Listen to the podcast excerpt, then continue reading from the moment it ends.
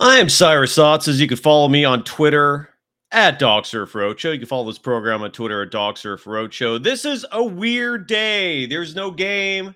There was no game yesterday. I mean, this favors the Warriors tremendously. If there's any team in these in all these playoffs who needs rest and relaxation, it is the Golden State Warriors. So this benefits them. But for a show like this, we're to have to go all over the map because, again, a lot of what needed to be covered about game four was covered yesterday. And I highly recommend checking that show out if you missed it. I had Hall of Fame NBA head coach George Karl on the program, NBA Hall of Famer Rick Barry on the program, and they broke a lot of stuff down. That was an absolute pleasure on my end hosting that show. Today, I'm going to get a little more into the nitty gritty about what went wrong in game four, preview game five, play a ton of sound, and also talk about the rest of the NBA landscape. I'm also taking questions, I'm taking comments. I whatever you want to talk about, I will bring it up. Why not? This is your show, not mine. So let's get right into it. This is Locked On Warriors. You are Locked On Warriors, your daily Golden State Warriors podcast, part of the Locked On Podcast Network. Your team every day.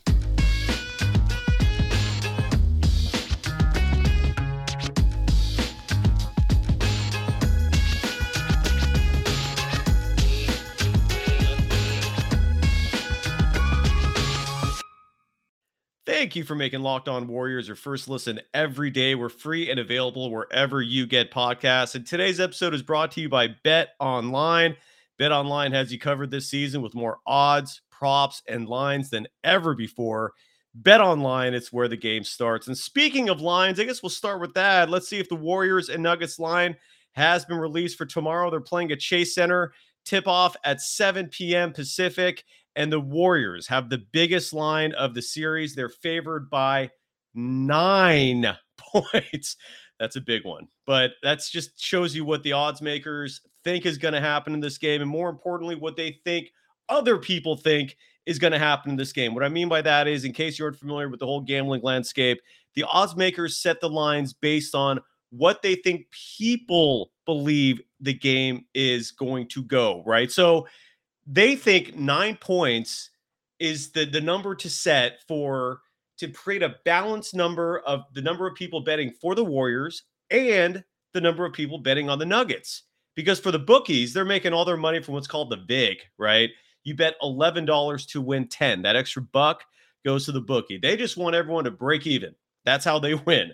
So the line is nine. Niners are, fa- I mean, Niners. The Warriors are favored by nine points, and the over under 225 and a half if I had to pick, that's a huge line. I don't like to bet usually when the spread is that big, like nine, but I feel confident the Warriors are going to win that game. It is set up for them. They don't have the crooked NBA officials rigging the game against them. Uh, speaking of which, George who was on the show yesterday, and look, he, when it comes to emotions, when it comes to the team he believes or not believes, wants to win, the team he's emotionally invested in, it's the Nuggets because he he won his Coach of the Year award there. He lives in Colorado.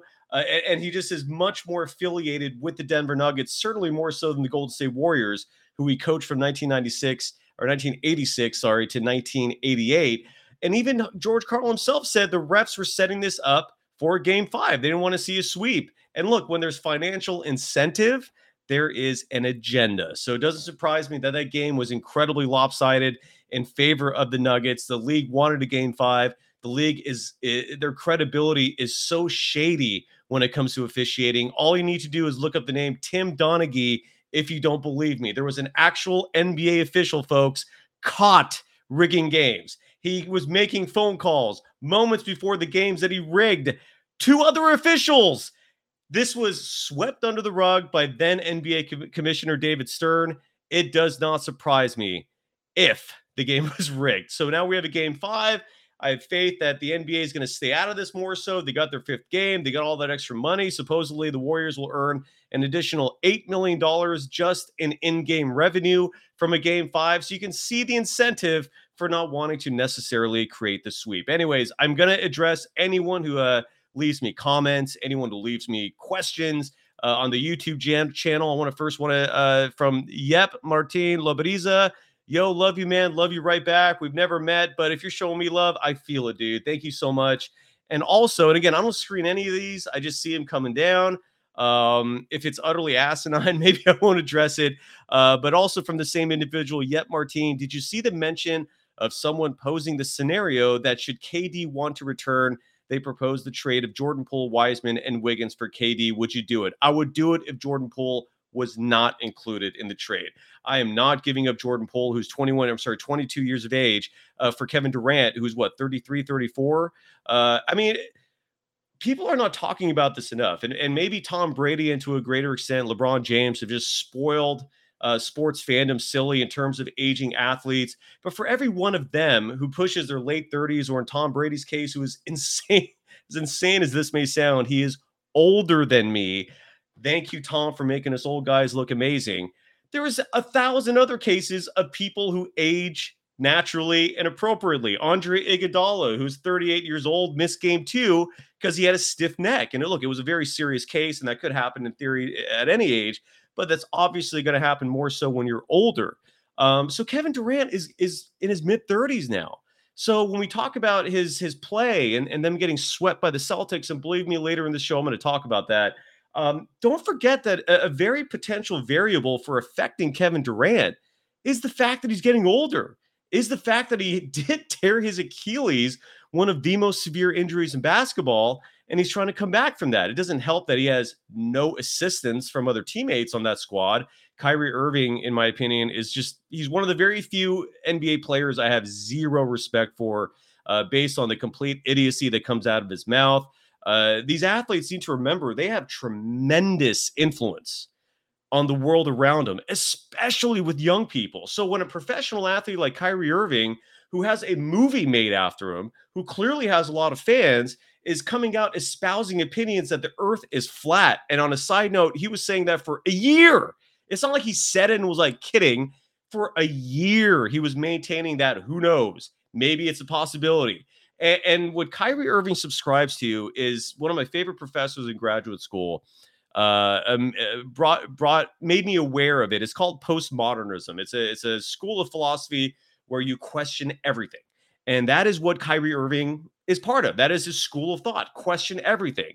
But that's psychotic. It, that's there's a better name for that: cynicism. It's not logical. There is not enough time in this world to literally question everything and find the answers. Sometimes you just have to trust the experts, and that's something Kyrie refuses to do. He has his own beliefs he clearly, I don't know where he gets his information from. If I ever did an interview with him, that'd be one of the first things I'd ask is Kyrie, where are you getting your information? Is it just whatever YouTube video shows up that you're watching? I, I don't get it, but uh, I digress. Kevin Durant, though, regardless, um, it, it's, I mean, he's not getting any younger. And uh, and that Nets team, like I said, and George Karl said this, and, and I totally agree with him. You know, if you believe in the basketball gods, if you at a minimum believe in karma, that Nets team, it, it got what they what was coming to them. You know, it's it's they they we're just trying to buy a super team. Uh, you know, you have no alpha on that team. Kevin Durant has proven he lacks a mental acumen to, uh, in terms of strength, to really lead a team to glory. And you're seeing the result of that. So, but look, the, I'll save some more Kevin Durant comments for later, simply because we're here to talk about the Warriors. Although he is an ex-Warrior, uh, Game Five is coming up. The first thing uh, I want to bring up is Steve Kerr. Uh, the Warriors um, this time of year, and, and part of the reason why I don't have a guest today is just because all the individuals I normally bring on the show as guests, they're just so busy because the Warriors uh, are holding press conferences almost daily, making head coach Steve Kerr available, making players available, and the media is just working overtime at Chase Center uh, or being ready for all these meetings. Um, you know, uh, uh posting great content for the most part. Um, and so they're just not available right now. Uh, and so, fortunately, the rest of the week I do have guests. I'll, I'll preview that later in the show. But I want to first play the soundbite um, of Steve Kerr and Bantha. I'll get to your question in just a second. Uh, and this is Kerr talking about Jonathan Kuminga, who, for the first time uh, in this series, played non-garbage minutes. And uh, my critique of this was, and and uh, if you ever want to hear me after the games, I'm joining my buddy Larry Kruger on his show. It's called The Krug Show. Uh, I strongly recommend subscribing to it on YouTube. And we have a great time after every Warriors game. Um, but you know, I, I brought up this point on that show, and I'll bring it up here again. If you're gonna play Kuminga in Game Four, I just didn't understand the timing of it. I thought there was a much better opportunity for him to play in the third quarter, uh, in in in place of Andre Iguodala, who was utterly ineffective. Iguodala laid almost a Tony Snell night number. What I mean by that is Tony Snell is notorious for for having lines that just have zeros across the board. Uh, Andre Iguodala, I believe, had one assist, but he had zero points. He had uh, zero rebounds, and I'm actually looking at the stat line right here. That um, I, I stand corrected. He had one rebound and no assists, and that rebound was an offensive rebound. But still, he had no points. He had uh, five fouls. Uh, he had one rebound, no assists. Uh, he was 0 for 3 from the field, and he wasn't even playing that great defensively. Um, I don't understand why Steve Kerr was playing him on uh, Cousins. I don't understand why he was playing him on Jokic. Andre Iguodala is one of the greatest defenders this game has ever seen. He won the 2015 NBA Finals MVP award because of his defense but he's also 38 and that's going to lead to the question i'm going to answer, answer in just a second and and a, and a, he's a huge liability offensively and the lineup he was a part of in that third quarter uh, I think also had Draymond in there, and, and they needed a big who can also give you points. And I thought that would have been a fantastic moment for Jonathan Kuminga to come in, not in the second quarter when the Nuggets had all the momentum. Jonathan Kuminga, a rookie uh, who has never played important minutes in the postseason, was suddenly thrust into this game, and all the all the Warriors did was see their lead drop. Uh, Kuminga's plus minus was surprisingly not that bad. It was only minus three um, in 11 minutes of play, but that was just the wrong time. Anyways, a, a media member asked Steve Kerr today about Jonathan Kuminga and whether or not we can expect to see him more in this series.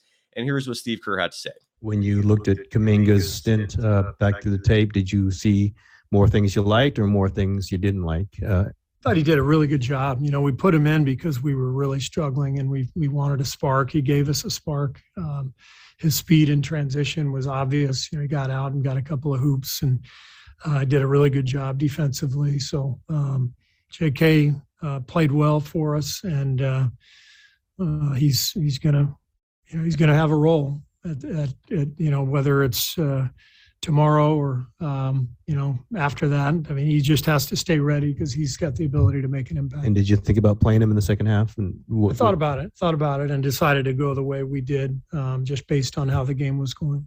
When so, and again, uh, this is where him and I disagree. And look, who am I to disagree with head coach Steve Kerr? But at the same time, when you're watching this live, some things are pretty blatantly obvious. Kuminga should have been playing in that third quarter. I thought him playing in that second was just the wrong time for him. Um, and, and, also, uh, you know, and I brought this up with uh, uh, George Karl yesterday and Rick Barry. Uh, I raised the point of like, why did Gary Payton the second get less than seven minutes of play? I thought Gary Payton the second should have been get, uh, getting much more minutes. I mean, I've been arguing on this show for months since I started hosting.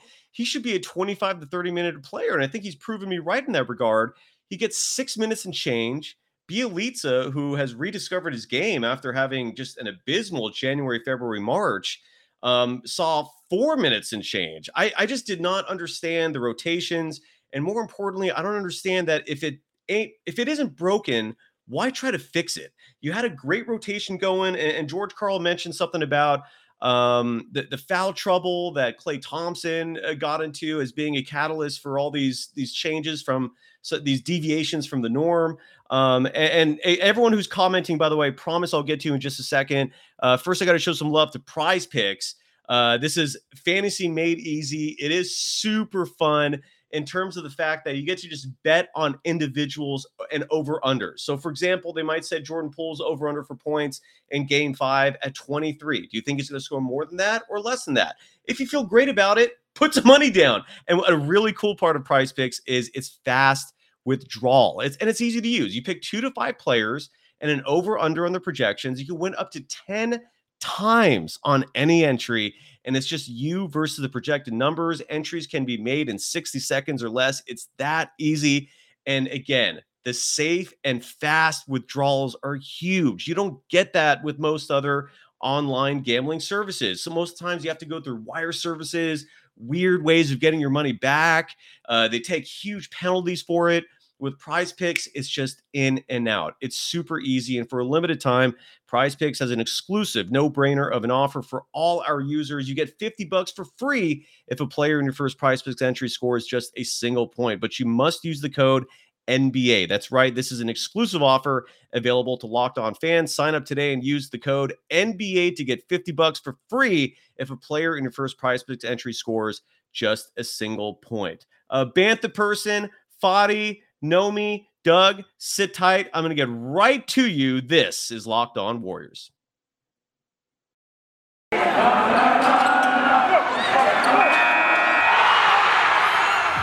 are Locked On Warriors, your daily Golden State Warriors podcast, part of the Locked On Podcast Network. Your team every day. Thank you for making Locked On Warriors your first listen. For your next listen, check out the Locked On Now podcast, nightly recaps of every NBA game with analysis from our local experts. It's free and available wherever you get podcasts. I'm Cyrus Saatsaz. Again, you can follow me on Twitter at DogSurfRoadshow. Let's get right to it. Fadi, that is so nice of you to say this in regards to complimenting on the solo aspect. Um, thank you. I mean, I personally would prefer to get a second person in here, and at some point, I am going to get a co-host uh, once again, just because it's good for perspective. You know, I mean, I, I, I it, it, trips me out when people actually say like do i listen to you? or you know great point. Like i do not think i'm an important person. I just study this game you know i just i love basketball love the warriors and and i analyze it extensively. Um so fadi thank you so much. That is a really really kind thing of you to say. Um bantha person you wrote an interesting thing that i'm going to cover right now hate to say it, but is Iggy washed? He can't defend anymore. We have other playmakers, and he even stopped looking at the rim. I think Kuminga or GP2, even Moody, maybe are better options. Thoughts? Depends. Uh, let's not forget about game one, Iggy, who actually did put in a solid effort. Uh, game three, Iggy, let's not forget he was dunking like he was 28 years old at the end of that game.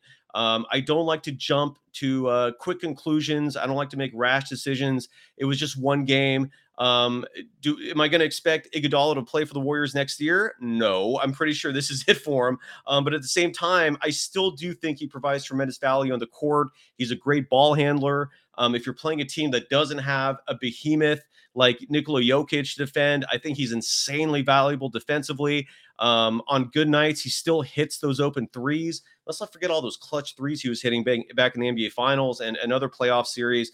Um, but with that said, uh, if, if you're the head coach of this team, and in this case being Steve Kerr, if Iguodala is out there and he just looks lost, like he did in Game Four, he did not look good. That was just not a good look on his part. You got to pull him out. Uh, I mean, and that's where, yeah, I really think Kuminga could play in certain moments, defend, depending on who's around him. I just thought the second quarter was a was a horrible time to put him in. I thought the third quarter would have been much better. Uh, and and Gary Payton the second, yes, hundred percent, yes. I mean, like he played for six minutes. The exact numbers, I have the box score right in front of me here. His he played a grand total of six minutes, 49 seconds. Why? I, I, I just don't understand that. Even if Klay Thompson gets two quick fouls, uh, why should that limit Gary Payton the second's minutes? He is not necessarily a liability on offense. True. Um, he's not going to give you a ton of points. He's not great off the dribble but those corner threes are lethal. I believe he shot 36% from three for the year, which is a solid number. That is not bad by any regard. And despite being six three, he is so freaking athletic that when he's near the rim, he's a lob threat, he's an offensive rebound threat, and defensively, he pesters Jokic. And Jokic was way too comfortable in game four.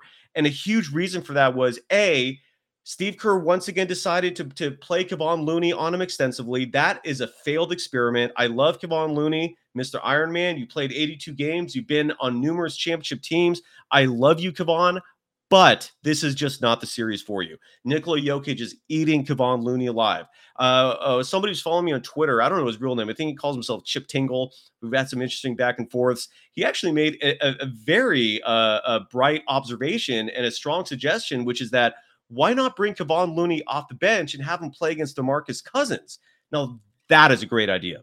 I 100% support that because Kevon Looney cannot guard Nikola Jokic. That is a huge liability for the Warriors. And that also leads me to a, a conversation that, like, Connor Letourneau is going to join me on the program tomorrow morning. He wrote a great piece for the San Francisco Chronicle uh, discussing Stephen Curry and whether or not it's time to bring him off the bench and put him back in the starting lineup. Uh, did I say that right? Whatever. Um, yes, it is time for Stephen Curry to start. It, this it was it, look, he's a selfless human being. He's just one of the greatest people on the planet. He's just a good person. The Warriors are so lucky to have had him fall to to the Warriors in the draft the year he came out of college. And you know, it, and it's incredible that he's been coming off the bench for four games now, but that, that it's over. I mean, the fact that they lost game four, you know, it's like, all right, okay, you're not messing around with an undefeated team anymore. It's time to bring Stephen Curry uh, back to the starting lineup away from the bench and that leads to question okay well who are you not going to start? And and i don't think it's that complicated of an answer. It is Kevon Looney. Uh, Steve Kerr experimented with bringing him bringing him off the bench during the regular season and you know Kevon I think if there's any player who can handle that uh, without it being a detriment it is him. Andrew Wiggins uh, the last thing I think you want to do is mess with his psyche by by sending messages of "Hey, we love you, but you're not good enough to be a starter." I don't know if that's a message you want to be sending out to Andrew Wiggins and messing with his psyche. Um, so Kevon Looney, I think, just has to come off the bench. Um, I, it's it seems logical to me. Uh, Doug Dungus, while to watch this live, thank you. Yeah, man, I, will I'll do more live things. It's just when we have guests, a lot of them aren't very comfortable with it. Um, but on days when I when I host solo, I'm absolutely making this live. And uh, and again, one of the really nice things about the Locked On Network, who I love working for, man, is taking me 20 something years in the media game to find what I consider to be a perfect fit. And um, they're they're giving me tremendous input in terms of who my co-host will be. Uh, I certainly believe that in any kind of radio show or podcast uh, eh, format like this, a talk show, if you're going to make it a two-person uh, a program, the chemistry has to be there. And and I'm really happy that Locked On realized that. So um, there might be an announcement soon. There might be an announcement after the uh, the, the the playoffs are over. But um, regardless, whoever that person is, we will be doing a lot more live shows. I think it's really fun as well. Um, and Christian, again, I'll answer all these. Sorry, that's uh, he is no longer part of the program, so um, that's not going to happen. Uh, let's see what else is here. Well, why don't we? Why don't I uh, give some love to another sponsor real quick? Bet Online. I, I, mentioned just a moment ago, Bet Online. BetOnline.net is your number one source for all your betting stats and sports information. And as I mentioned at the beginning of the program, the Warriors are favored by nine points over the Denver Nuggets in tomorrow's game five. Uh, the OU is 225 and a half. If I had to bet, I would bet the Warriors simply because I really do think they're going to come out like gangbusters and try and blow this Nuggets team away. Uh, look, home court advantage is a real thing. And it especially applies to role players, it applies to bench players. And the Nuggets have Jokic and another 12, 13, 14 guys who are basically role players. None of these other individuals are stars. So when they're at home, his complementary pieces are much more likely to thrive. And we saw that. Morris was hitting threes, like he hit five threes in that game. That was asinine. Aaron Gordon does not play that good normally. We're not going to see them playing that well again. Bones Hyland is not going to be dropping 33 foot three pointers, hitting nothing but net at Chase Center. I am confident of that. So uh, if I had to bet on this game, yeah, I'd say Warriors minus nine and the OU being 225 and a half. I'd say bet the over, but I'm not confident on that one either. Regardless, betonline.net has been a longtime sponsor of this program. You can find all your the latest sports developments, league reviews, and news, including this year's basketball playoffs and the start of the Major League Baseball season. They're your continued source for all your sporting wagering information, from live betting to playoffs, esports, and more. Head to the website today, betonline.net, or use your mobile device to learn more about the trends in action. Bet online. It's where the game starts. And in just a moment, uh, Jep, uh, Dordu, Bantha Person, Ethan, Xavier. I'm going to address all of your chat questions in just a moment here on Locked On Warriors. You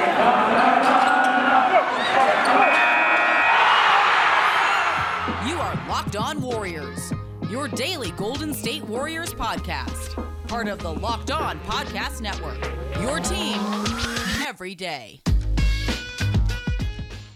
Thank you for making Locked On Warriors your first listen every day. We are free and available on literally every platform possible that hosts podcasts, and of course YouTube. If you're watching this live, you're seeing it on the YouTube stream. Um, let's see what's going on here uh, with the chat. Hello, Cyrus. How are you from Noemi? I hope I pronounced that correctly. How are you, solid fan here in Hong Kong? Doing good. I'm feeling great about the Warriors game five. That's for sure. I am very confident they're going to win that game. Uh, head coach George Karl, who was on with me yesterday, thought it would be closer than people think. And I, don't doubt that. The Nuggets have a lot of pride, they have a lot of fight in them. Uh, but I think the Warriors are just a vastly superior team.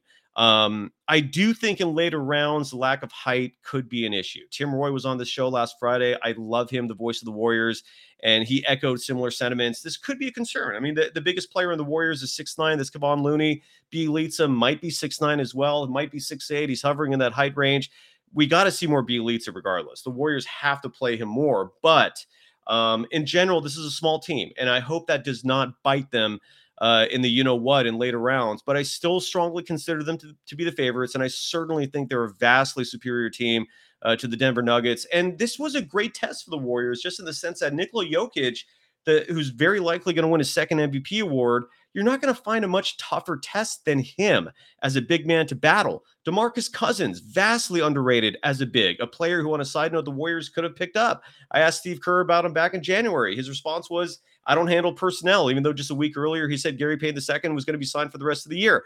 I don't know what to tell you about that. I, my my hunch is is that Cousins and Kerr just did not jive in his one year with the Warriors. But nonetheless, the Warriors did not address the the, the lack of a center on this roster. We got to take what what's been given to us. Um, but nonetheless, you know, they're handling DeMarcus Cousins even. I think actually Bjelica uh, did a decent job manning up on him. And as I mentioned just about 10 minutes ago, uh, Kevon Looney, I think, is a player who should be matched up on Cousins. I think that is a far superior matchup for Looney defensively uh, versus what he's been doing with Jokic, which is just utter ineffectiveness. I mean, that just has not worked. Um, so, anyways, uh, let's see what's going on here in terms of what people have been writing. Uh, this is coming from Bantha Person. Why do you think Kerr won't mix in some of our old effective plays? Bogut sideline alley oop. Well, I think we we saw that play at the end of game four and it failed miserably. It was just, I don't think Andrew Wiggins is the right guy. I don't know how Jokic sniffed that play out not a good look for the coaching staff when other teams are sniffing out your plays. Um, and maybe it was because of that. Um, elevator door for Steph Klay. Yes, that's what I would have liked to see at the end of game four. And by the way, the elevator door play for Steph and Klay, and this goes to the horrible officiating in game four. If you recall, they ran that play as an inbound for Klay to end the first half, and the refs called an offensive foul on Klay Thompson. That was asinine. Even Doris Burke, who is in my opinion, tremendously objective when she calls games, thought that was a ridiculously abysmal, asinine call. What are you going to do? Um, so I hope we see those. One of the great things about Steve Kerr is he does adjust, and let's hope he goes back to the the tried and true in uh in Game Five. Um, Ethan Cullum writes, "Hey Cyrus, what are your thoughts on the starting lineup for Game Five? Nobody knows yet what the start, starting lineup is going to be. Uh, my hunch is Stephen Curry is going to be back in it. I really hope that doesn't come at the expense of the pool party. I think Jordan Poole is a player who, despite his 11 point performance in game four, has earned his place as a starter on this roster. Kevon Looney, in my opinion, is the odd man out for this year, uh, or at least for this series. So you'd have to go with a small starting five of Steph, the pool party, Klay, uh, uh, Andrew Wiggins and Draymond Green. That is what I would roll with. I hope that is what Steve Kerr rolls with. Um, if you ask me pragmatically, what do you think is going to happen? I hate to say this, but my suspicions tell me Poole is going to come off the bench. I hope that's not what is going to happen. Um, and I hope Kerr does not maintain his stubbornness, which has been one of his weaknesses as a coach. But I, I, to me, Looney has to come off the bench. I, I don't see how else uh, uh, you roll with this lineup. And not to mention, even though they're small, on the defensive side, offensively, that starting five is borderline indefensible. Like, I don't know, teams just cannot stop that. And that's another critique of Steve Kerr for game four is we didn't see uh, the splash party. When you when you see me say the splash party, I'm referring to the Splash Brothers, Stephen Klay, along with uh, Jordan Poole. Uh, until we come up with a nickname that all of Dub Nation agrees to, that's what I'm rolling with. We did not see the splash party until what, like a, a three minutes left to go in the second quarter. Don't quote me on that number, but it felt really late in the second quarter. I don't know what's going on there. I don't know again why the the lapses uh, in coaching acumen occurred in Game Four. Um, and look, my criticism should warrant two things here. One, that I'm not this blatant homer. I will levy criticism when it's due. Um, and and two, I don't think Steve Kerr is immune to criticism, but at the same time, it doesn't mean if I'm criticizing him that I'm calling for his head. I still think he is far and away the best coach the Warriors can have. Um, so hope that answers your question. Uh, Xavier Ortiz, I don't know if that's my someone I know. What are your thoughts on Poole missing out on most improved player? Either way, you're killing it. Thank you. That's really kind of you, Xavier. I'm glad you brought that up because that's going to lead to a soundbite I'm going to play for you.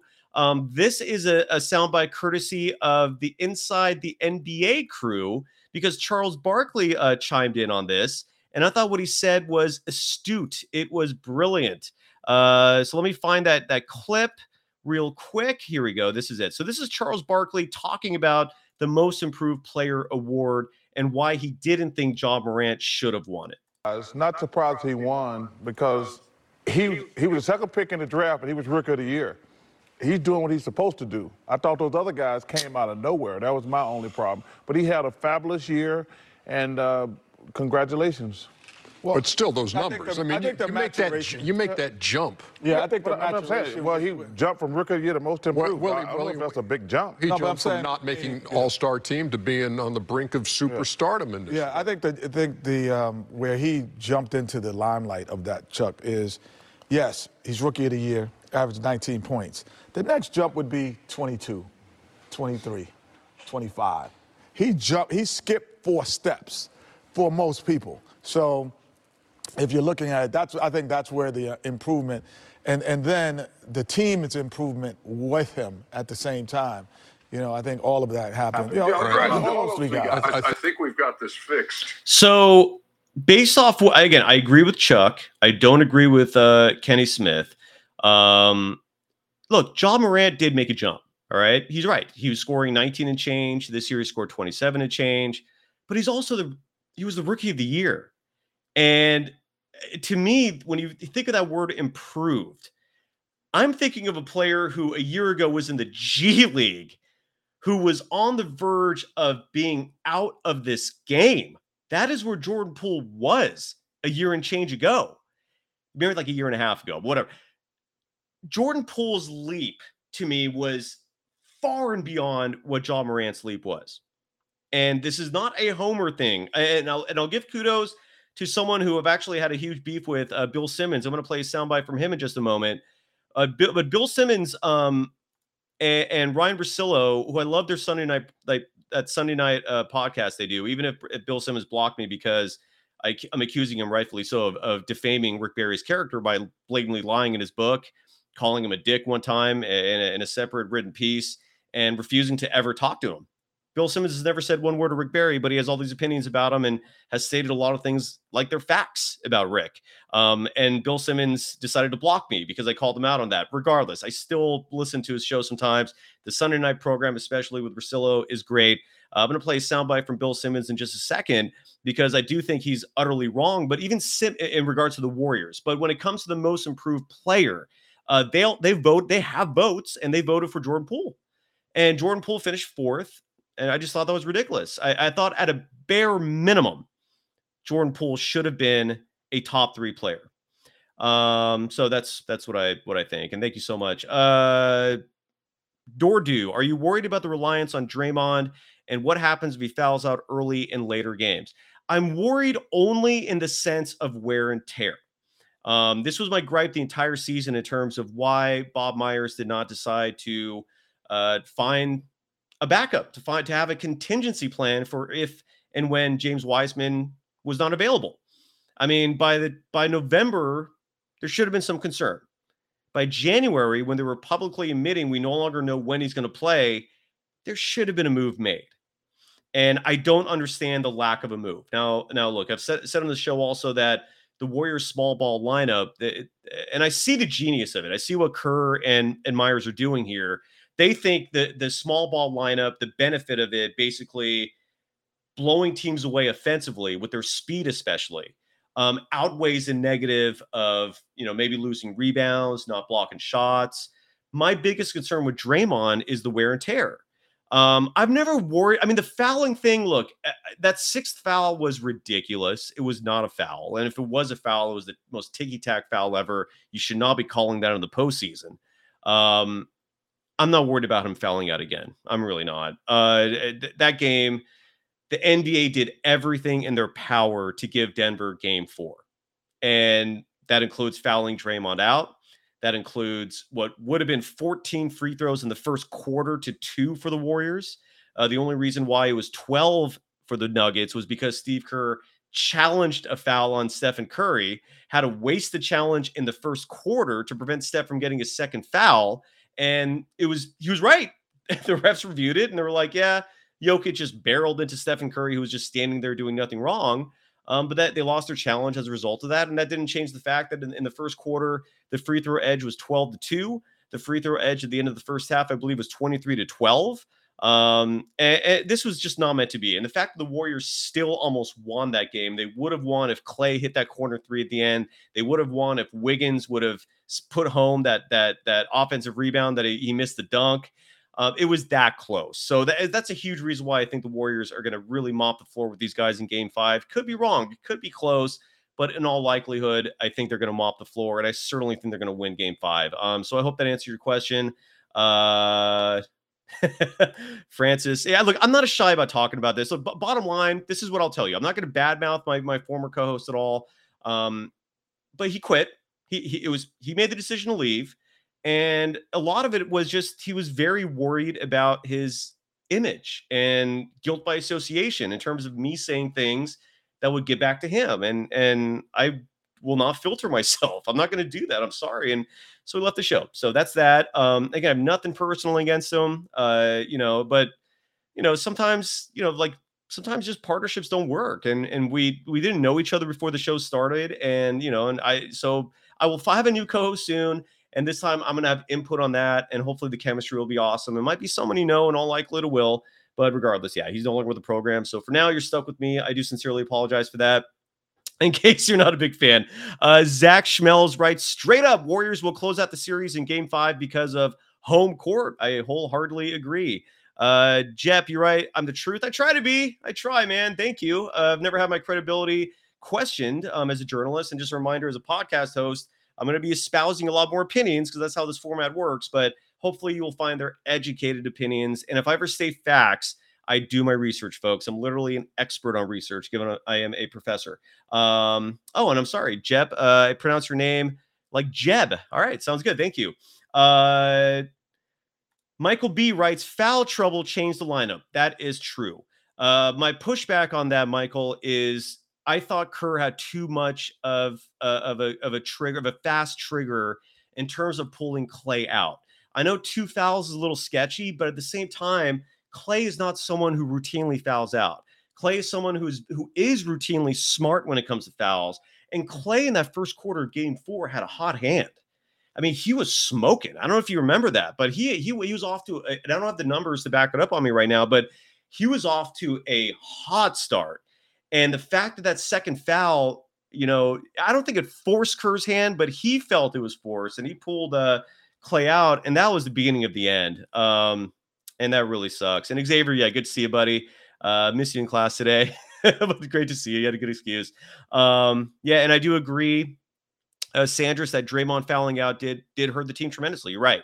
If he didn't foul out, I think the Warriors win at the end. They had the momentum completely uh, behind them. Um, but at the same time, that sixth foul was so ticky tack. And the Warriors were not only playing the Nuggets in game four, they were playing the refs. It was so blatantly obvious. And again, George Karl, a Hall of Famer, legendary head coach, he was on the show just yesterday. I highly recommend watching it. If you did not, even he was echoing those sentiments. I mean, and he's someone who emotionally is much more tied to the Nuggets than the Warriors. And even he was agreeing. He was like, yes, like the refs wanted the Nuggets to win. Um, and this is an NBA head coach saying this. So there's just not much you can do about that. Um, let's see here. Uh, Maja Mintoff, please. Uh, my apologies if I mispronounce anyone's names. The mi- most improved player vote, winner Morant, is messed up. It should have been JP3. You're correct. You're correct. Yeah, I've covered this already. I played Barkley's comment on it. Um, I wholeheartedly agree. You are you are 100 percent right. Um, Doordew writes, "Do you think NBA refs doing everything they can to prevent a sweep is a real thing?" Yes, yes. Again, just Google Tim Donaghy if you really don't believe me. It is not a conspiracy theory. Rigging has happened in real life in the NBA. And I wholeheartedly believe in the notion that for every criminal that's caught, there are 10, if not 100, who get away with the same crime. Who knows what's going on? The easiest way to rig a sporting event is not trying to buy out the player, it's trying to pay off the ref because it takes the most minuscule of things to affect a game tremendously. And at a minimum, even if they weren't rigging it for the Nuggets to win, they certainly rigged it for them to cover the spread. And I do believe that. Yes. I and I don't think that's cynicism. I don't think that's conspiracy theory nonsense. Tim Donaghy was busted and went to jail for rigging NBA games. And David Stern shut that story down so fast as he normally did, given he would always protect the league at all costs. But if you look into that whole story, it does raise eyebrows and makes you wonder because Donaghy was was making a lot of phone calls, hundreds of phone calls to other referees moments before the games that he rigged. Don't get me started on that, man. Um, let's see here. Kyle Valentine writes, Cyrus, we talked on Twitter. I think you will know me by name. I'm 23 from Boston. I'm all about the Warriors. I do recognize you, and I'm all for locking Smart in a room before the finals for what he did to Steph. Yeah, I agree. I agree. Yeah, no argument here. I thought that was a, just a dirty play. I don't. I'll say this about Marcus Smart's play that knocked Steph out for a month. I don't think it was like intentional dirty. Like there's different variances, different levels to dirty play. Um, I don't think Marcus Smart dived for that ball with the intention in his head of I'm going to hurt Steph, but I do think he was reckless. He could have been more careful. And just the fact that on that very same play, he karate kicked Klay Thompson in the chest and then was laying on the ground, flopping and whining, borderline crying, acting like he was the victim. All in the same play, not like a next play a minute later, all in the same play. Yeah, so F you, Marcus Smart. I do agree with you on that. Um, Sandris, you write, and if I miss any of these, I do apologize. I'm trying to get to all of them. Jordan Poole had a bad game. We need to step it up game five. Yeah, wholeheartedly agree. And I think he will. Um, and, and I really do think also the home crowd is going to help tremendously. Again, if you're not someone named Stephen Curry uh, or Klay Thompson or Draymond Green, if you're not someone named LeBron James, if you're not someone named, I mean, who are the biggest stars in this game today? Like Luka Doncic, I guess, um, Giannis, certainly. If you're not one of these type players, I even put Jimmy Butler in that category. The, the dude is a legit baller.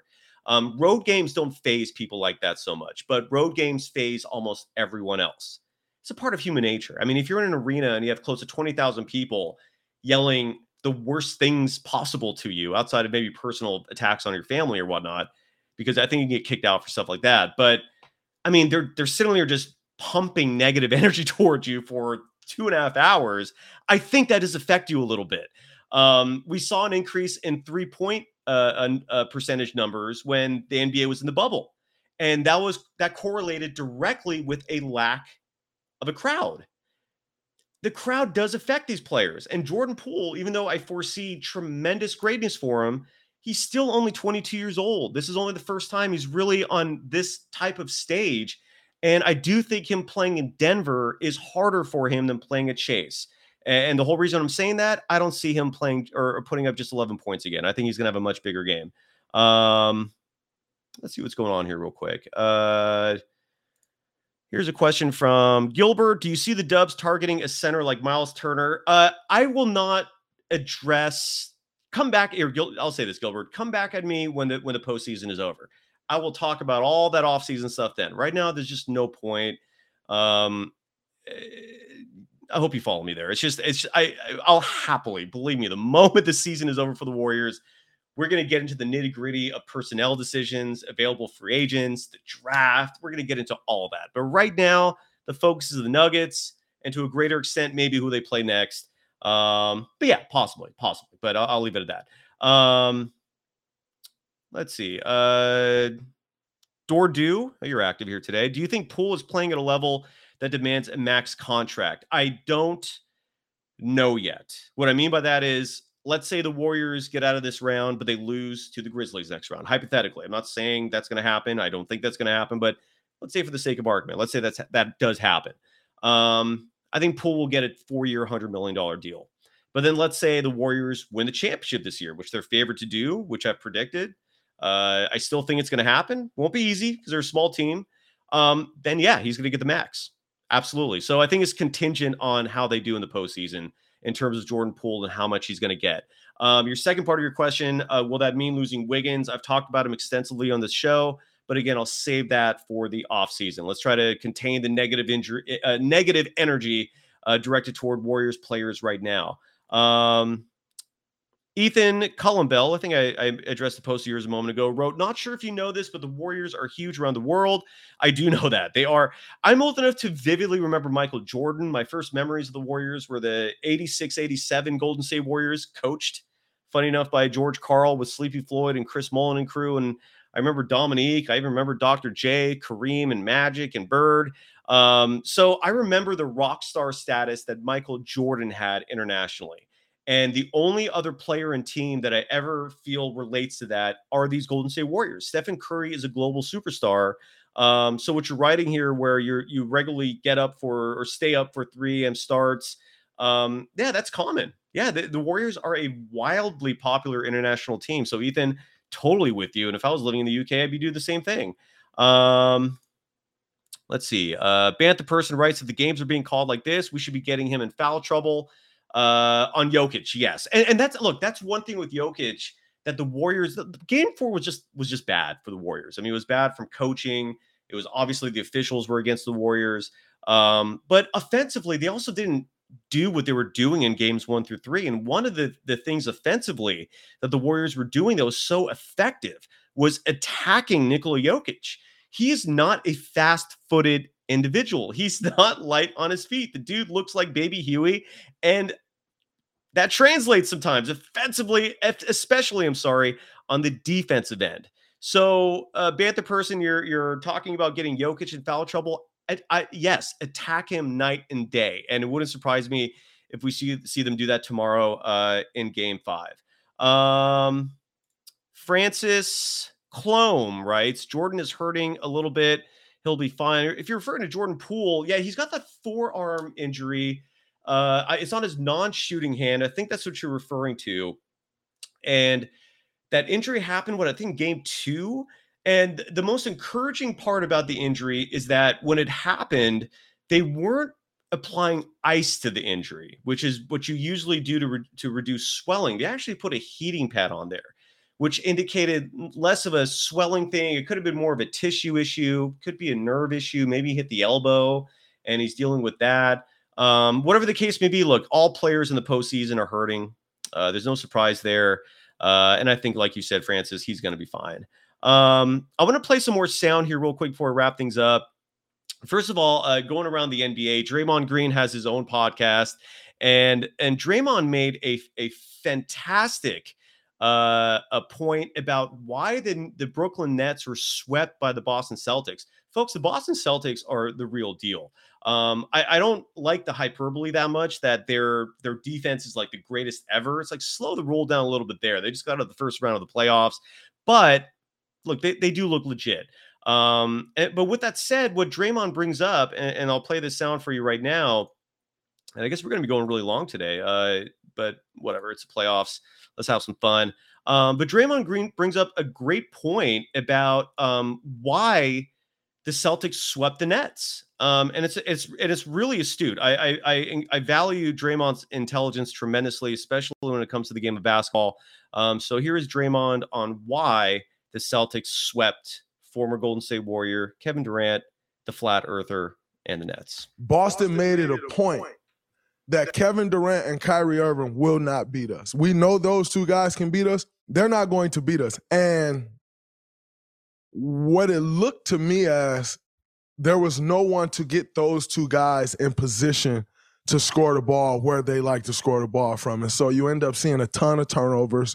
Uh, you know, I saw the numbers with like KD uh, and his turnovers versus Jayson Tatum and, and all the different things. But the reality is, Brooklyn struggled to get stops the entire series. You struggle to get stops. You come down against a set defense every single time you come down the court. I don't care how good of an offensive team you are or what offensive players you got on your team. Playing against a set defense every time is nearly impossible. KD get the ball, it's six eyes on him, it's eight eyes on him. What that means is you have his two eyes, the guys guarding him, uh, the two eyes of the guys to the right, the two eyes of the guys to the left, maybe the two eyes of the guys right behind. You know, and so when you say six eyes or eight eyes, that's what that means. And, you know, those guys are coming down the court against this set defense, and they're seeing all of these eyes. The whole defense is shifted towards them, loading up, making those guys either have to swing it to somebody else to beat us or you're going to have to beat us with tough shots. And it, it, it proved not to work. And that's very astute. I, I, what he, his point in a nutshell is that the Nets defense was so bad um, that they were they were just giving up really easy buckets. And so by the time the Nets had the ball and were bringing the ball down the court, they were facing a set defense every time. Whereas if their defense was more stout and they were causing turnovers, they were forcing bad shots, the Nets could have pushed the ball more and forced uh, Boston into a transition defense, which is nowhere near as effective as a set half court defense. Um, and that's true. And excuse me, got a hair in there. Uh, and, and, bottom line is the Nets, you know, you know, I uh, Dordu, who I love you're just hanging out with me this whole time, man. Um, writes the Nets lacked an emotional leader like Draymond. That's true. But they also, I think, equally importantly, they lack an alpha dog. I mean, first of all, they lack a defender. Maybe that's where Ben Simmons will help a little bit for him next year. But they lack that, they just lack a leader. They lack leadership. And, and then and then that's where maybe you are correct. And that Draymond is the de facto leader of this Golden State Warriors team. I mean, obviously, Stephen Curry is you know the star of this team, and and I think Steph could hold his own as a leader, but why should he when he has Draymond? I mean, it's it's just amazing. This Warriors team, all the players know their role, and Brooklyn doesn't have that.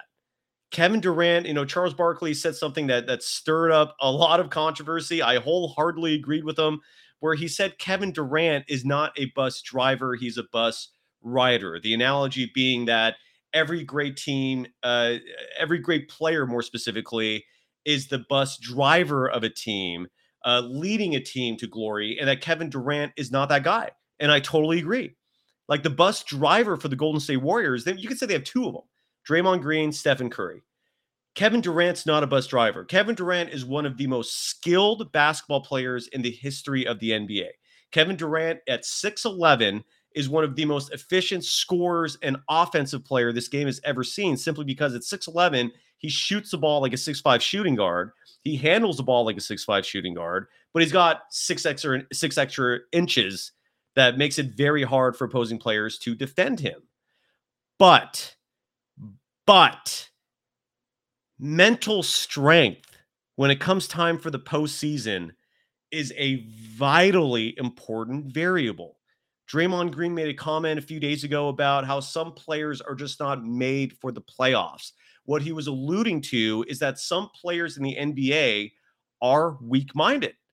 And that's not to say that they're bad people. That's not to say that in the grand scheme of life that they're mentally tough.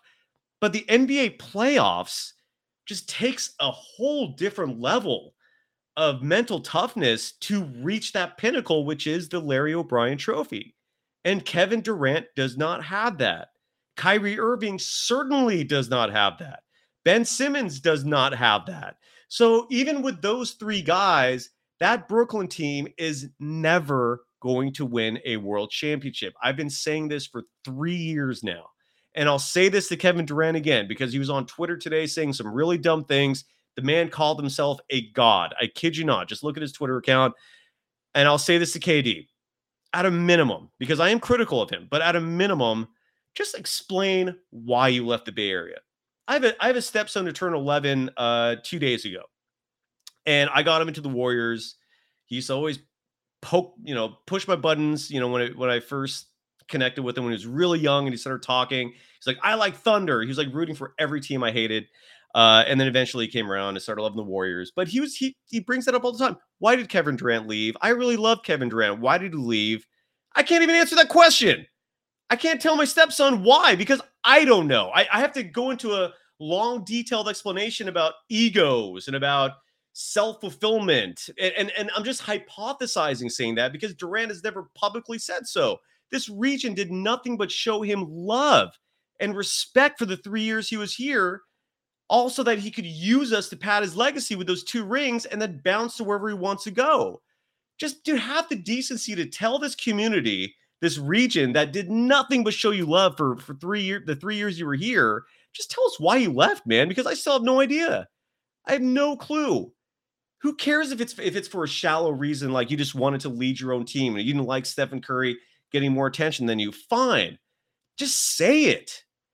There's just not enough transparency in this world. I hope you folks who watch this show religiously or at least consistently uh, uh realize and come to you know know me by now that like transparency is important for me. I, I don't I don't like shielding information. If on a personal level, fine, but in this case, just just be honest. Just open up. Um, Oh, we got a lot, lot more near comments here. Um, let's see. Uh, AC writes, I think they should match up Looney with Boogie, but it seems like Kerr only does pre-planned rotations.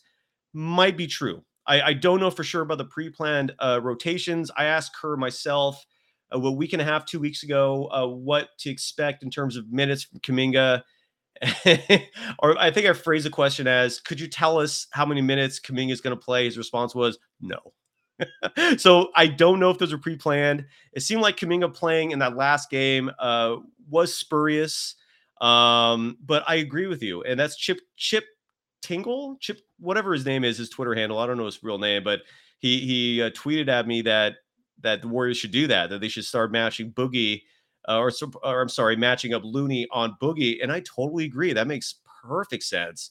You start Draymond at the five, Bjelica needs more minutes um, and find better times to play Kuminga. Um, what do we have here? Funsky 40. I love cheese pizza. All right. Comet pizza. I have no idea what that means. Okay. Um, Warriors players love cheese pizzas. Okay. Uh, let's see what else here. Um, Francis Colm writes Steph is definitely the better player. He was screwing him before he came to join us. okay. no comment on that. Um, I just don't know what to say to that. Uh, KD looks to the ground after a bad play. This from Dordu. Draymond gathers the team to lecture them. Different personalities. 100% agree. And maybe that's what it comes down to, just the personalities, right? When I'm saying mental toughness, maybe that's what it means. Maybe KD's just personality is just too soft to single handedly lead a team to a championship. He needs someone else to handle that role. Um, and I don't know where the Nets are going to find that. Um, Oh, KD loves cheese pizza. Funksy. Okay, I still don't follow what the joke is, but I love it. Um, Zach writes, "What do you think of Kyrie saying him and KD will be helping run the Nets?" I tweeted that. I thought that was one of the dumbest things I've ever heard in my life. Uh, Kyrie Irving is not the GM of that team. Kyrie Irving is not the owner of that team. Um, yet he he's answered a reporter's question by stating that him and KD, alongside Sean Marks and the owner, are going to be crit are going to be managing the roster. I'm paraphrasing, don't quote me verbatim on that, but again, it's just it's all over social media and all over the internet. You can find that for yourself. Uh, but Zach, yeah, I thought that was just moronic. I mean, it's just look, Kyrie Irving is just not a smart human being, and that just proves that. Friendly reminder: the man thought the Earth was flat, flat for a year. Um, for a year, it wasn't like a week; it was a year. He kept perpetuating that ridiculous notion. Uh, Gilbert Arbalo writes KD is what people say he is a snake. Uh, he has leadership issues. He thought he was going to be a part of a super team, but injuries and egos got in the way. Absolutely believe he was jealous of Steph. Could be true. It could be true. But until K- uh, KD says it, it's all speculation. Um, and the snake thing is weird. I'm not going to call him that. I know a lot of people do. Uh, I just, I just wish he just, ex- just explain why he bailed on us after three years when we did nothing but support the man. I want to know what I can tell my stepson other than sorry, son, life sucks. Like it's just come on, give, give me a reason. Um Sparks writes, Kerr rotation is killing the team. Well, they're up 3-1. Let's take it easy. They did lose game four, partly maybe because of that, but they're still up 3-1 in the series. Um I don't know how to pronounce your name with this tweet. I do apologize for that. If that's an otter as your profile picture, that's cute. Uh, you're right. Do you think Steph will start in game five? Yes, I do think so. I don't know so. I do think so. Um, no one knows so at this point. Um, and the bigger question, though, is if he starts, who goes to the bench to start the game? And that's where I hope it's Kevon Looney and not Jordan Poole. Um, another comment. This is from AC. Having a great coach can probably overcome not having a leader on the floor. Maybe. I if you if you can think of one team where that applies, I'm with you. I can't think of a single team who's won a championship but did not have an on-court leader uh, uh, guiding the way for that team. I do agree that coaching is important. Steve Nash will probably get fired after the season. Um, but that is a great point, AC. And if you can think of a specific team that fits that example, please do uh, uh, write it. Uh, Lavish Bear, do you think Wiggins will re-sign? Uh, he has one more year left in his contract. Beyond that, as I mentioned earlier in the show, I'm going to save all the the off-season personnel type speculation for when the off-season starts. Just not the time for it right now. Plus, we've talked about Wiggins on the show extensively. Um, but yeah, let's just save that for another show. Uh, but and also Lavish Bear, I do sincerely thank you for for the love. Right back at you. Um, I want to play a couple more sound bites real quick before we we call this a day. And actually, I want to throw a stat at you um, as well. Uh, and this is um, there's a Twitter account that goes by the name Warriors Muse. Is a playoff of Stat Muse, and they threw this interesting stat, and I'll happily uh, verbalize it for the podcast listeners, um, which is that they wrote the last time the Warriors played in a game five, Steph at 31 points, eight rebounds, seven assists. Klay had 26 points, six rebounds, four assists. Draymond Green had 10 points, 10 rebounds, eight assists. I decided to do my research on how the Warriors did the last time they played in a game five where they were actually up 3 1. Um, and that was back in 2018 in the first round against the San Antonio Spurs. Stephen Curry was not even playing because he had sprained his MCL. Uh, so Klay Thompson had 24 points, five rebounds. Draymond Green had a monster 17.19 rebound performance along with seven assists. And that gentleman we've been talking about for a while, Kevin Durant, added 25 points, and the Warriors did win that game to close the series.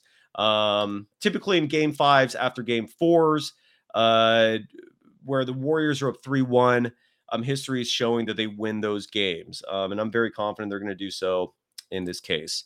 Um, Zach writes, any thoughts on the Johnny Depp case? Yeah, Johnny got screwed. I'm on Team Johnny all the way uh yeah I, I mean like i actually sadly vested a little time into this because but this was like a year or two ago because i you know like me too started and then i and i think johnny was uh, uh, i think in hindsight now that we see all the evidence he was a victim um i mean the evidence shows that he, he was defamed. I mean that and and he lost a job because of it. Here's something. So i teach media law and i don't know if you folks are interested in this or not but in a in a defamation case, meaning if someone says something slanderous about you or even writes something libelous about you, um, you have to prove in a court of law that what they said cost you money, and that's the hard part. That's why you don't see a lot of lawsuits that um, that are defamation lawsuits, right? Because it's almost impossible to prove that what the person said actually affected your pocketbook. But in this case, Johnny Depp actually has a leg to stand on because just days after Amber Heard, his ex-wife, published that letter, um, he lost the Pirates of the Caribbean gig. So he actually has a leg to stand on. And yeah, so I'm on I'm on Team Johnny. Uh, and again, it's all entirely a case by case basis, folks. Please don't read too far into that. Um, Zin Wang, please correct me if I'm wrong in pronouncing your name. Wrote, feel like Cousins made a lot of damage last game. Will the Warriors do something about it? We talked on the show about about hopefully uh Kevon Looney being being the guy to to resolve that. If they bring him off the bench and save him for Cousins, I do think that's his role in this series. Um, I, who knows if Kerr actually does something about that, and to a greater extent, Mike Brown. Um, and yeah, I do still feel bad we didn't get a center. I, I really do wish this team had at least one big body out there just to give them relief. But, but there's a huge but there. We have to give Nemanja Bjelica his credit. I mean, he he started the season fantastically. Then he had that January, February, March where he was struggling. People, I was ready to kick his ass off this team. and he found his form. I don't know if it was just hurting for a while. I don't know if it was it was boredom. Who knows what the reason was for his struggles, but he regained uh, his whatever it was that he had at the beginning of the beginning of the season. He's playing great. And I don't know why he played less than five minutes in game four, but he is a big man. And, and I think he could help a lot. So play Bjelica more and play Gary Payton the second more. Even though he's only six three, he plays like a big. Um, Strength in numbers 2021 writes, I don't want to see Belly and Otto Porter Jr. on the court. Here's what I don't want to see. I don't want to see um Iguodala causes problems when he's on the court. And, and, he, I don't like, I don't mind Belly and Otto Porter Jr. because Otto Porter Jr. is actually playing a great series. He didn't have a great game four, but he's had a great series, even though the numbers don't show it, right? It's much more of an eye test thing in, in that regard. I don't mind those two together, but Iguodala, you have to be picky about because – his offense, you know, he was on the court today, for example, Kylen Mills, uh, KRON 4 sports reporter who comes on this show a lot, uh, published on her Twitter account uh, video footage of Iguodala spending extra time on his shot today in practice. So let's hope he makes up for that nothing burger he dropped. Again, he had zero points, zero assists, one rebound. Um, and you got to be selective with him because his shot is has never been that reliant, but it, was awful in that game. I don't mind Belly and Otto Porter Jr. That's not something I necessarily am against. Uh, but it's just who are you surrounding those two with that that would raise questions. Um, and maybe I could be wrong. I just that's just a question on the fly, but I, I don't see any problems with that. And you also wrote something else. Steve Kerr didn't play GP two more minutes, and Kuminga, uh, shit, Steve Kerr going to make us lose next game let's let's let's uh I don't want to pounce on Steve Kerr too much just because again they're up 3-1. Um I called 5 games for this series, you know, that's still less than what a lot of these so-called experts, I'm using air quotes, uh said about this series. Some people moronically picked the Nuggets to win. Um so if the Warriors win in 5, that's I think that's par for course. Uh I, I say if they lose this game, yeah, the criticism will ramp up certainly. Um what about the Jerry West defamation? This is from AC, might have a case, but Jerry West is going to have to prove that the show you're referencing on HBO, I forgot that forgot what the name of it is, but it's focused on the Lakers dynasty. Jerry West would have to prove that his portrayal of that show cost him money, um, and I don't know if he can prove that. Uh, if he can, yeah, he has a hundred. He totally has a case. Um, and uh, let's see. i will answer a few more of these and then call it a day, just because I did. I I've been doing this for an hour seven minutes. Having fun though, man. I, I love this. Uh, let's see. Um, Kevon Looney, your right strength the numbers is not doing anything. Uh, why are we playing Otto more minutes than Kuminga? Because Otto Porter Jr. is having a great series. He is actually playing great. Did not have a great game four. That was the first bad game he had but Jordan Poole didn't have a great game four either. So if you're going to call for Otto Porter Jr.'s head, then you got to call for everyone's head who had a bad game for. And that list is not that long actually, but Iguodala, Otto Porter Jr., Jordan Poole. I think that's it, right? Um, now this I agree with. Iguodala and GP2 at the same time. That's too much non-shooting, AC. You're 100% right. Uh, strength in numbers, give GP2 more minutes. 100% agree with that. Uh, he again, he only he got six minutes and 49 seconds. That's ridiculous. And I haven't heard a single media member ask why. Um, Gilbert, you're right. If the Timberwolves advance, I think the Warriors should be worried about the shooting of Beasley and Prince and the ascension of Edwards. KAT would feast on Draymond. He's much more aggressive than Jokic. Maybe, maybe. Um, what I'll say, what I'll say about the, the the Grizzlies Timberwolves is this: I pray it's the Timberwolves. I really hope it is, um, because Karl-Anthony Towns while you're right, he is a very gifted player at, seven feet. He's a you know he won the three point contest, but he's not very he, he's not very smart when it comes to basketball. He makes so many mistakes, and the Grizzlies are nowhere near the Warriors level in terms of execution, in terms of even talent, um, in terms of experience, in terms of shooting. I actually think the Warriors would mop the floor if it's if it's Minnesota. Um, I would much prefer Minnesota to uh, uh, the Grizzlies, but I, I, still am confident the Grizzlies will be the team that comes out of that series. Um, Kyle writes again. Uh, did I already get this already? Uh, we already talked about that. Did my screen mess up? Um, anyways, uh, let's just wrap this up here. Thank you, Dordu. This was a fun stream.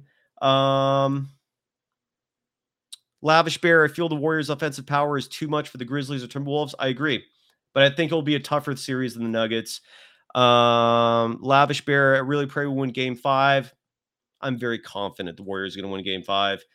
Um, and Bantha person, if we sign Chiozza to a contract for next year, I'm gonna lose it. It's all right, man. He's a two-way player. I, I, I have heard a lot of criticism about Chiozza.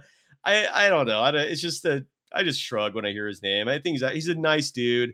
Um, yeah. So yeah, I think that's it. I think that wraps things up. Bantha person. I'll leave it with you as the last tweet or last message for the show. Thanks again. Please keep tweeting when you will do live streams. 100% yes, you got it. Um, so for tomorrow's show, uh, Connor Letourneau is going to join me very early. Um, it's going to be a, we're going to record the show around 8.30. Um, and thank you, uh, uh, uh, Zin Wang. I hope I pronounced that. Um, man, these things just keep coming. I can't hide from you. Okay, Mr. AGNB, would you rather have LeBron come to the Warriors or KD come back? I'd pick KD. I would pick KD. Um, that's but these are both pipe dreams. The LeBron thing might have some reality to it, just because it's plausible in theory. Whereas KD, I don't think is plausible. I don't think there's any chance KD comes back to the Warriors. Um, I, with LeBron, if the Lakers are willing to accept Wiggins, Wiseman, and that's it, I do it. But that's it. I'm not giving up first round draft picks for LeBron James. Um, yeah, man, it's right the numbers right back at you. I I, I do it. I, I am in this position where all I can hope for is to be objective covering the Warriors because it's obvious I love this team. I grew up watching them, um, but I'm not going to hold off on being critical or anything like that. Uh, yeah, that's it. So um, thank you for making Locked On Warriors your first listen every day. Again, Connor Letourneau joins me tomorrow morning. Uh, we're going to record around 8:30. I'll have that published soon after. This one's obviously going to be published in just a moment. Um, but thank you for tuning in. Thank you for your engagement. Thank you for your commentary. Uh, just thanks for everything. I'm I consider myself lucky being in this position. This is uh, you know I've been in this media game for a long time, and and of all the jobs I've ever done, this is my favorite, like hands down. So again, thank you so much for for just tuning in for. Uh, dedicating your time to this. Uh, I do feel confidently the Warriors will win game five. I still feel very confident the Warriors will be your 2022 uh, world champions. Still a long way to go, though. They've, they've won three games, they have 13 to go. Um, but we'll be back at this tomorrow. You can follow me on Twitter at Dog Surf Roadshow. You can follow this program on Twitter at Locked On Dubs and make your second listen Locked On NBA. From the first jump ball of the play in tournament to the last possession of the finals, Locked On experts take you deep inside the playoffs with insight and analysis affecting all 30 teams. Thank you, everyone. Uh, this was fun. Um, yeah, until next time. Later. Spring, is that you? Warmer temps mean new Allbirds styles. Meet the Superlight Collection, the lightest ever shoes from Allbirds, now in fresh colors. These must have travel shoes have a lighter than air feel and barely there fit that made them the most packable shoes ever. That means more comfort and less baggage. Try the Superlight Tree Runner with a cushy foam midsole and breathable eucalyptus fiber upper. Plus, they're comfy right out of the box. So, what can you do in a Superlight shoe? What can't you do is the better question. And because they're super packable, the real question is where are you taking them? Experience how Allbirds redefines comfort. Visit allbirds.com and use code SUPER24 for a free pair of socks with a purchase of $48 or more. That's A L L B I R D S.com code SUPER24.